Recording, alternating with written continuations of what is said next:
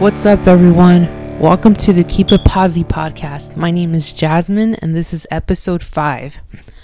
Before I get into talking about my guest for this week, I wanted to thank Nick from Wicked Bears again for chatting with me for last week's episode. I hope you gave his band a listen. Again, if you're a fan of pop punk, you'll like Wicked Bears.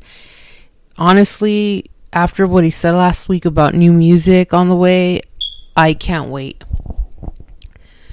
My guest this week is a former classmate of mine who is now a college professor. I met Callie back in the fall of 2011 during our first year of grad school at Cal State LA. Before grad school, Callie spent some time working in the music industry. She spent time in radio, at record labels, and also did tour management. We talked about her experience in the industry, why it is she decided to go back to school, plus other things. I'm glad we were able to talk, and with everything happening right now around the world and in the music scene, the timing of this conversation was everything for me. Here's my conversation with Callie on the Keep It Posi podcast.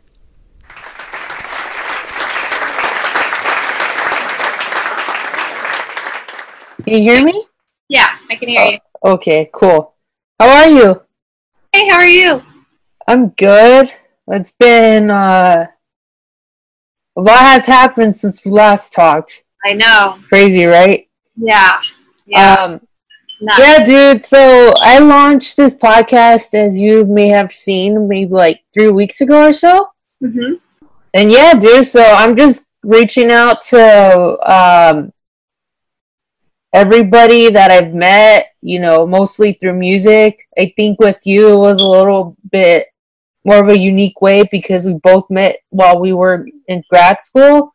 Mm-hmm. But then, as you mentioned the last time we talked, it was, I do remember you bringing up how you were in the music industry for a while.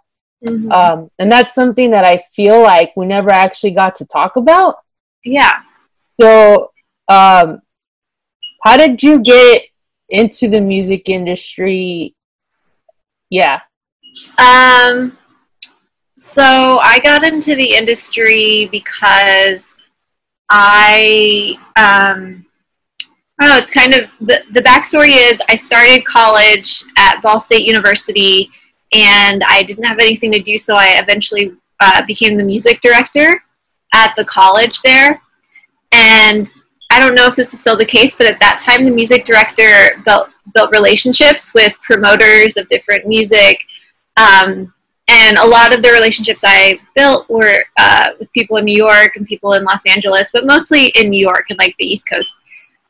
And so I was required to take an internship, and so what I decided to do was use the networks that I made by going to South by Southwest and CMJ and just by, like, talking on the phone with them to get a couple of internships for the summer.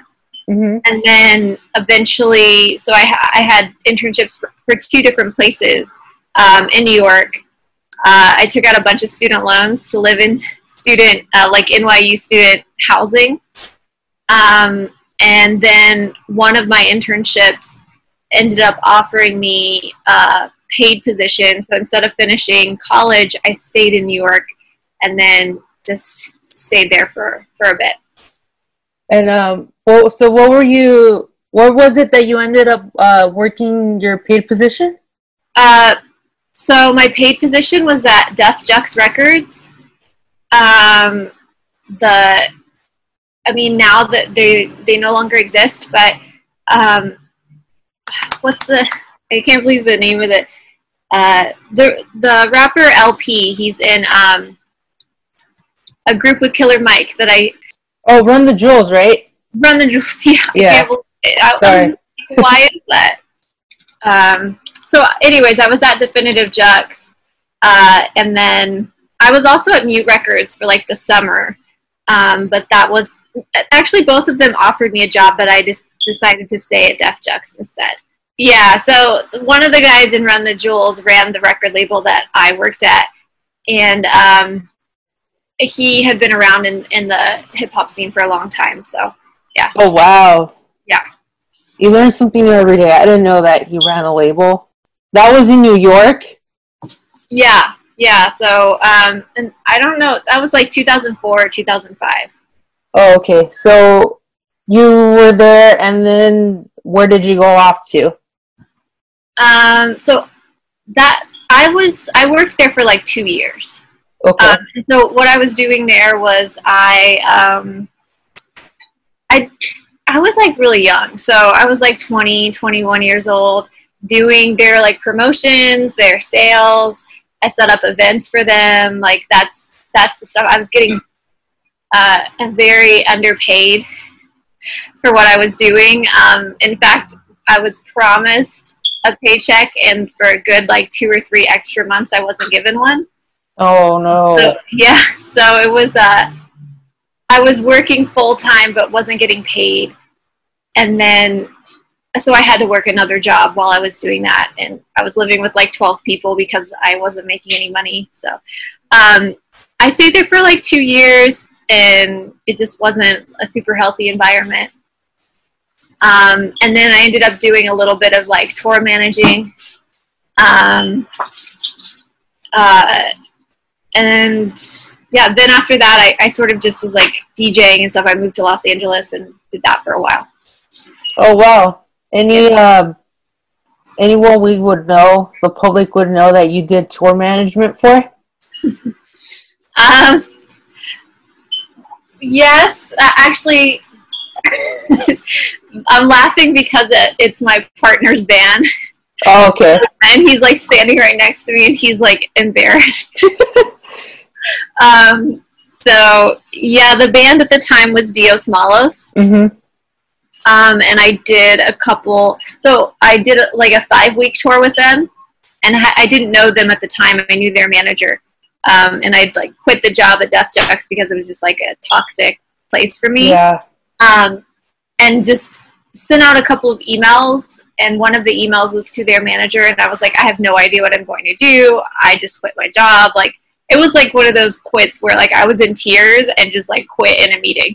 So, oh, dude, it's all good. I've been there. So it was very intense. I mean, I was 21, 22 working in like this, just very overwhelmed.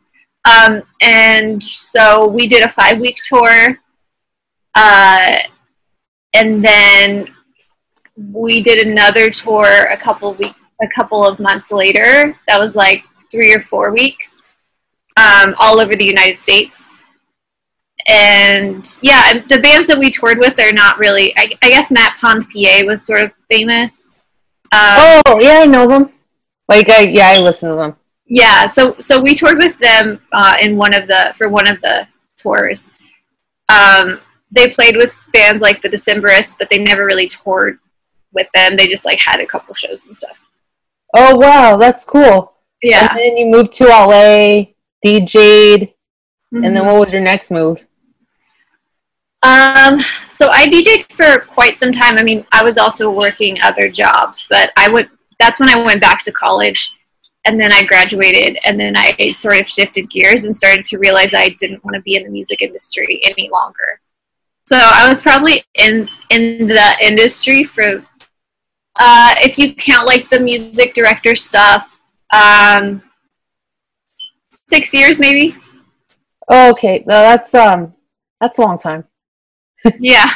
Now it doesn't seem like a long time, but like, yeah, looking back. Yeah. Yeah. It's a career. And then, so you went back to school, you graduated, mm-hmm. and were doing other jobs. Yeah, I didn't really know what I wanted to do. I didn't know if I wanted to be in the music industry. I didn't know where I was. I was pretty lost. I did some stuff, like I worked at Suicide Girls for a second, not modeling. I wasn't a model. I did like the coordinating for them, and I sort of worked on like the music end for them. Like I helped them with a podcast that they did for a little while. Mm-hmm. And then after that, I went back to get my master's. Oh, okay. Yeah. Oh, that doesn't seem like it was too far after, if that makes sense. Yeah, I mean, I guess wasn't too far after. Yeah, it all started to become a blur, but yeah. Yeah. I think I was doing the Suicide Girls stuff while I was DJing. Yeah, I was. Okay, so then you decide, I'm going to go to grad school. Yeah, because I just didn't feel like it was, the music scene was giving me what I needed. Like, I wanted more. Mm-hmm. And at this point, like, now I realize it was like I wanted to be more political. I wanted to be able to, like, make a difference outside of the music scene. And I just, I didn't feel like I could make a difference inside the scene because I wasn't a musician. Yeah. I wasn't, like, a great DJ. I DJ'd vinyl. And so as like, things started to change, it became, like, more of a hassle. Like, I liked to DJ vinyl, but I also was like, man, it's so much easier for people who have, like, their iPods or, like, all this stuff on their computers. They don't have to lug around records, and they don't have to look for the records that they want. Like, so I sort of, that, I didn't want to transition into, like, something else. I really liked the hardcore record or the vinyl stuff. And yeah. So then that was just like, I think I'm going to stop this or stop doing this. And then you decide, I'm going to go back to school and get my master's. Yeah. And I mean, I think that the thing that, like, I can identify that connects with what I was doing in the music industry with what I did in my master's program and what I'm doing now is it's always been about, like, relationships and trying to understand people, trying to bring people together, especially with DJing. Mm-hmm. I'm not really, like, a social person, and so I really liked to DJ because I would still be going out, but I didn't have to go talk to people. Yeah. So I was always, you know, now that I teach, I'm the facilitator. When I DJ'd, I was a facilitator. I got people doing things, but I didn't necessarily have to do the things with them. Got it. Yeah. Yeah, it's kind of like the lead singer in the band. Yeah. I guess depending on the genre, you know, if it's like a punk rock band, they're more like, yeah, you know, I want to see a big circle pit going. But if it's more like mellow, like jazz musician stuff, you know, it'll be like, hey, how's it going, guys? You know, that type of thing. Yeah, exactly. But you're still, like, bringing people together. Yeah. In one way or another. For sure. So then I met you in our first year, but I don't remember if we met first quarter. I think we did because you were in Bellman's class with me. So I remember were you in organizational communication with Bellman? I probably was. I think I probably did, but I don't remember if I took that. If I feel like if I was, it's probably where a bunch of the first year grad students were in. So mm-hmm. I want to say yes. You might have been in Bai's class with me too. So Bai was, like, the first year, everyone was in it. And then that first semester I took that class, I took the teaching class that I don't think you were in, right? I was in it. You were? Yeah, I think, I don't know. I think it was one of those things where they wanted everyone to take it. Oh, yeah. But I wasn't teaching. I was just like, yeah, I'll do it. Yeah. I mean, it was a good class, even if you weren't going to teach. It was, like, because BP is such a good instructor, I feel like she made the class fun. As fun as a class can be. Yeah, that was actually a pretty good class, even though I didn't plan on going to teaching. Yeah. Yeah, I think I was one of the very few ones that didn't plan on it. But I feel that everybody was doing good stuff outside of the classroom, too, because I feel like a handful of the people teaching also had, like, another job. Yeah. Yeah, at that time I wasn't teaching either, and I didn't know if I wanted to, so I was just serving, so I wasn't doing anything great. Yeah. I was just working in a restaurant, but a lot of people were like Eric. I remember Eric was, like, doing a million things at once. He probably still is. Yeah, it's true. Yeah, no, but everyone worked really hard, I feel like. There wasn't anybody who was slacking off. Yeah. I feel like in a way we all kept each other on our toes and motivated each other. Yeah, yeah. And that's what I liked about our group.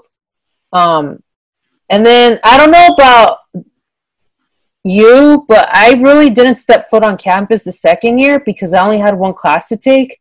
The only reason I was stepping foot on campus was to go talk to Dr. Lena for my thesis, and that was it. Yeah, see, I think after the first semester, I only took 2 classes a semester. Like, the first semester, I took 3, and that was, like, too much for me. But when I started teaching, I took it down to 2. And so you probably had 3 at a time. Is that right? Yeah, except this spring. I was, like, after I took 3 classes, I'm like, yeah, this is getting out of hand. I was working at interning too, so I'm like, no, I can't keep up with 3 anymore. It's getting really stressful. Yeah, yeah. So that's probably why you only had 1 in the fall. I still had classes to take. So, and I took an extra class or 2 because I was just trying to. I was bored. No, I'm. I think because I needed to take a certain amount of classes to get financial aid. Oh, yeah.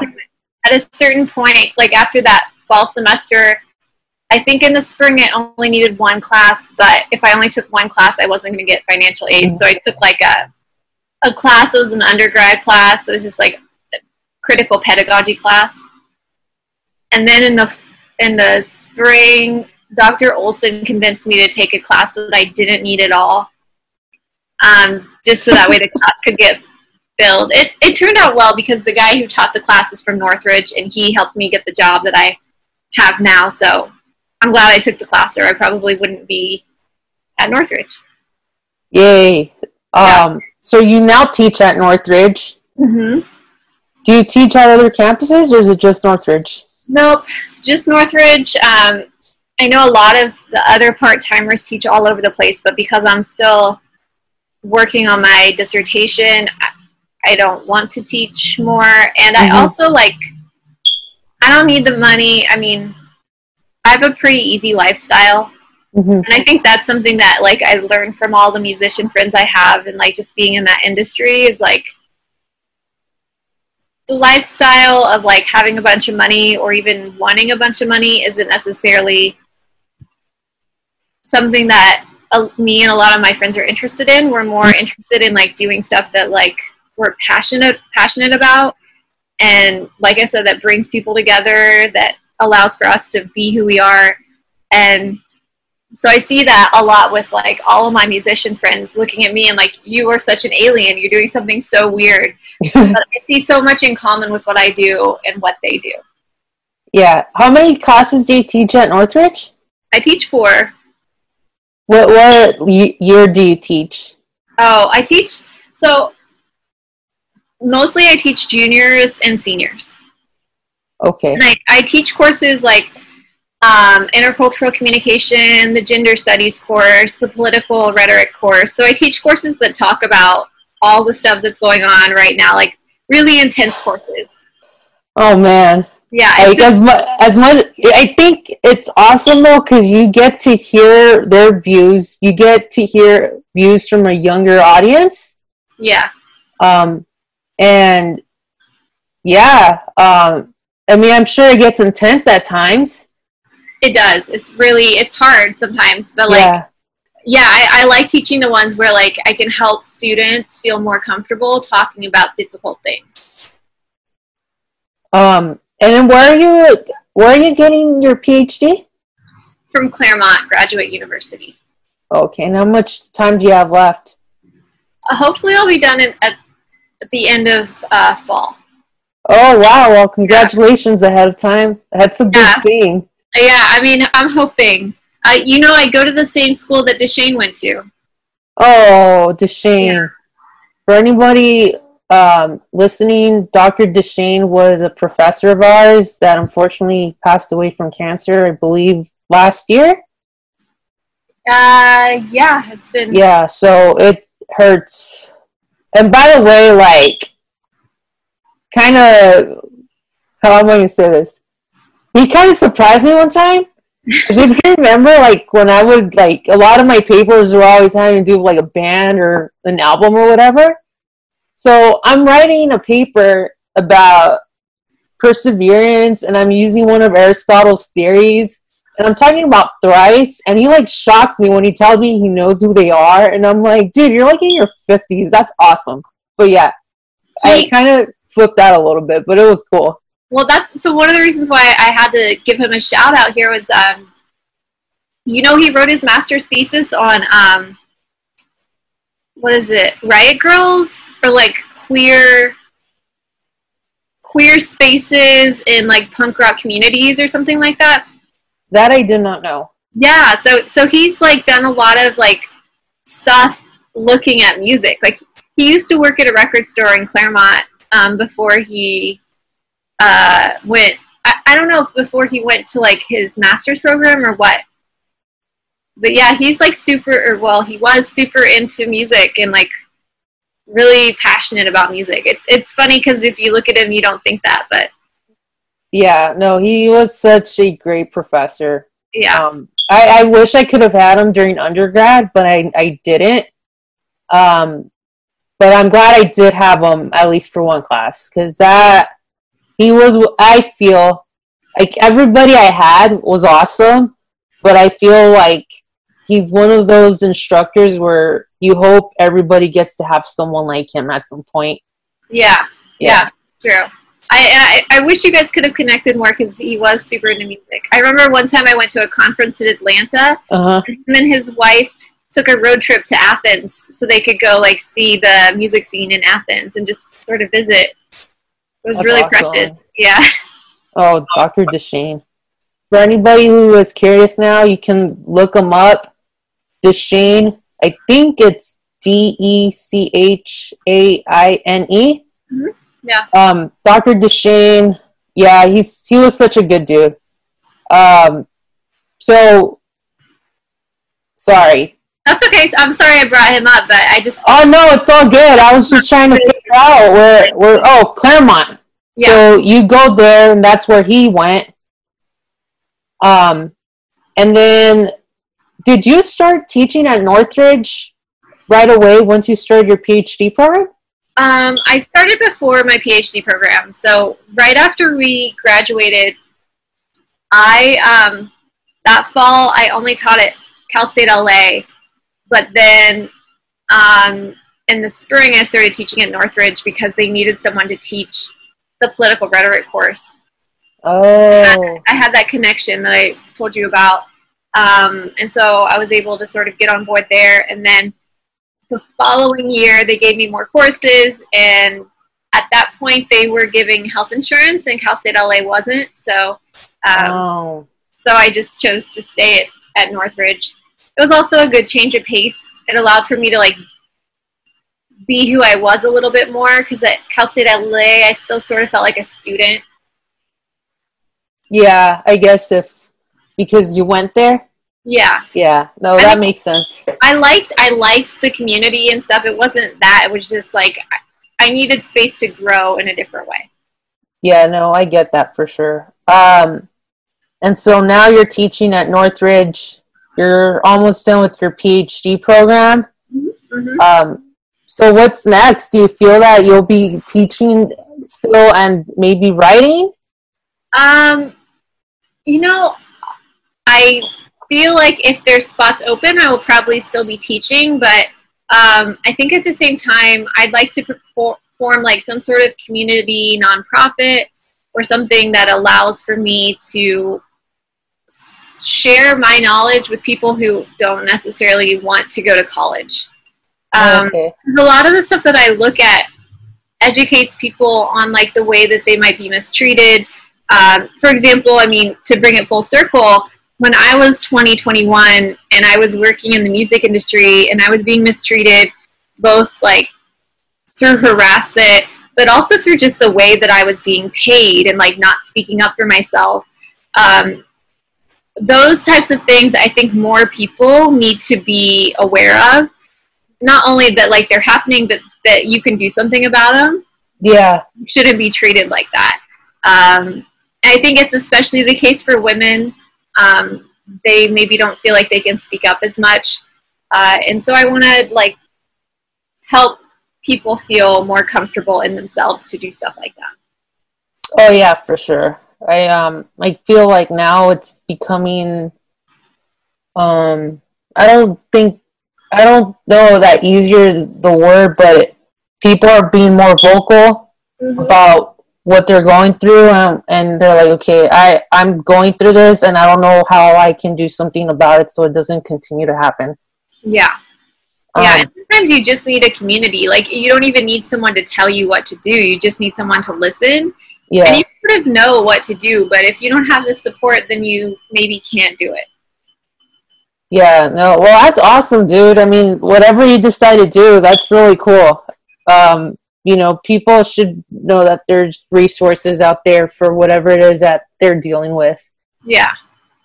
Yeah, I agree. Especially, yeah, like the homeless crisis is so bad. Like, those types of things we as a community need to start figuring this stuff out. Yeah, for sure, man. I get it. That's pretty posi, for sure. You gotta keep it posi. You gotta keep it posi. Like, honestly, it you know, I say all the time, you know, you know, life is like a mosh pit. If you see someone fall, you gotta help them get back up, you know? And yeah, that's really what it is. You got to help each other out. And just because I'm not being affected by it doesn't mean I can't do something to help that person out. Yeah, exactly. And I hope more people start thinking that way, because that's really important, especially during the COVID stuff. Yeah, no, dude, I get it. Is there anything else? Is there anything you would like to plug in, talk about, you know? No, I don't think so. I don't have any like personal things that I'm like, you know, just waiting to celebrate that dissertation. Yay. Yeah. And maybe I'll say support our kids in public schools, yes, in any way you can, especially by looking at how we can get the police out of schools. Yes. Do your reading, do your research. Mm-hmm. And then one day we'll all hopefully be on the same page. Exactly. Yeah.